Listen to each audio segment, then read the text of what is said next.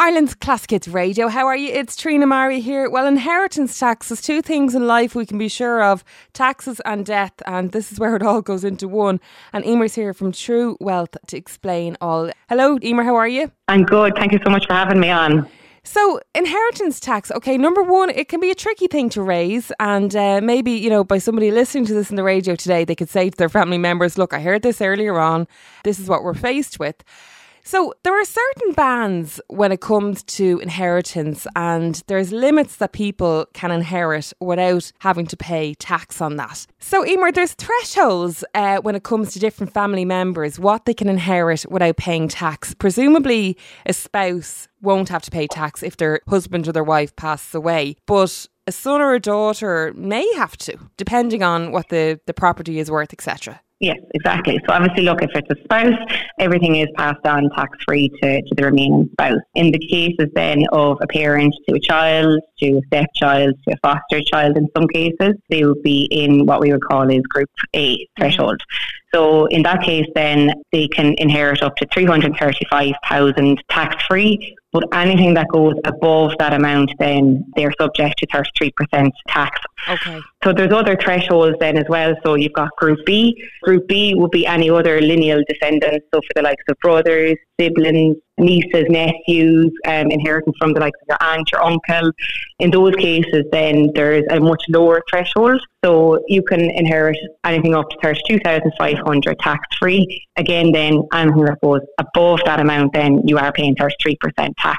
So it can be fairly hefty, the bill, when it does come to, I suppose, anything that's going back to revenue. Sorry to, to go back to it, Eimear, but you know the one for the son or the daughter, presumably the 335,000 is per son or per daughter. So if you had like, I don't know, say if you had four sons, they're each entitled to 335,000. Yes, exactly. Yeah, so it's yeah. not 335 so split. No, and it's more so it's on the individual themselves. So the capital acquisition tax is charged on the person who's inheriting it. Mm-hmm. So they'll have their own their own allowances. So, for example, if I was to inherit from, God forbid, my, my father, it would be 335,000. But that's also capped that if my mom also passes away and she leaves something to me also, it's still capped at that 335,000 right. um, yeah. amount. Okay. My sister and my brother will have the same allowance also as well, specific to them as an individual. Okay, I understand. So it's just one parent is able to, yeah. What about for somebody who going to be leaving money or property or whatever to a son-in-law or a daughter-in-law. Is their threshold lower? So for if it's a son-in-law or a daughter-in-law, they're actually seen as threshold C. Threshold C then is any other relationship. So whether it's a cousin or whether it's um, a friend, you wouldn't be seen as direct lineal descent in the eyes of the state. Mm-hmm. So they would actually classify into Group C, which is anything above 16,250 would fall into the 33% tax um, liability. Okay. Um, now, it's also important to, to state as well, if God forbid your husband passed away, then you may fall into the shoes of your husband if it was a case that you were to inherit anything from his parents. Right, I get you. Um, what about grandchildren then? What threshold would they have? Yeah, so grandkids then they will fall into the thirty-two thousand five hundred. They would fall into that category then also as well.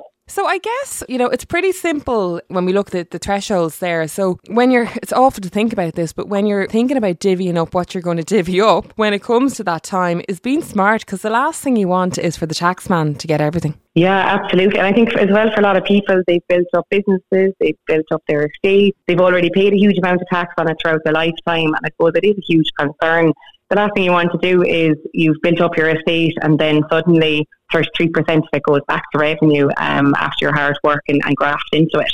So look, there, there's loads of options out there, and I suppose it's about looking at it well in advance. And you're also looking at it: is there anything that you can pass on before you pass away that maybe you're you can see your family get the benefit of it whilst you're still around to enjoy it with them.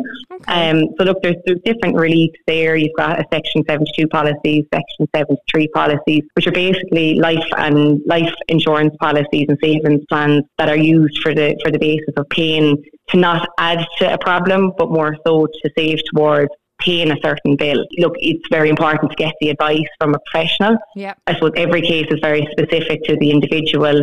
But again, as I said, look, it's advice well in advance of a problem arising and not waiting until the very last minute. So in a lot of cases, I would say definitely when you reach 50, 55 years of age and you have a bit of an estate building up, that's the time to be to be reviewing it and seeing whether is it worthwhile passing on some of my my um, my wealth now before yeah. I retire or is it a case of do I wait until and leave it in my inheritance in my will to kids? So there, there's plenty of plans out there. It's just about being proactive about it um, and getting the advice well in time to make sure that I suppose your your family sees the best and the benefit yeah. of um, all your hard work in the past. Yeah, well, that's interesting because so many people won't have even thought about that. They will have assumed that they have to have passed away in order for the family to get some of their estate. But no, it's called inheritance tax, but you can still get it while the person is living. So, so it's called capital acquisition tax. So, okay. and that will be divided into whether it's a case of that you're gifting something or inheritance then will be on the basis if someone has passed away. I get you. But okay. there will be different allowances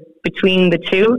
But as I said, look, it's just really important, like get in contact even with ourselves and True Wealth. And if it's case you do feel there's going to be quite a large liability, then come and speak to one of us, one of our advisors, and we'd be able to kind of advise maybe, right, what is the best option? Yeah. Is it a case of setting up a savings plan that you maybe you're already saving into a savings plan, but it doesn't have um, have a section 73 attached to it? So there could be could be options out there for you to plan ahead. But like if we could talk all day about it, Trina. There's know. loads of other retire- there's retirement relief, there's entrepreneurial relief, there's also dwelling house relief as well, which can be worthwhile talking about. That will come into play where an individual might have been living with their parents for, for three years, have no other interest in any other property, and if their parents pass away, then maybe they might not have to pay any inheritance tax, or it might not be subject to any inheritance tax at all on the passing of their parents. But again, look, that's another topic to talk. You could talk all day about them. Um, yeah. I suppose the main time thing really is Trina is that people go and and get the advice and give us a give us a call really and we can go down through more details with them. Okay, well we will get you on again uh, to talk about uh, those other cases. There's so much, isn't there? As you say, we could be talking all day.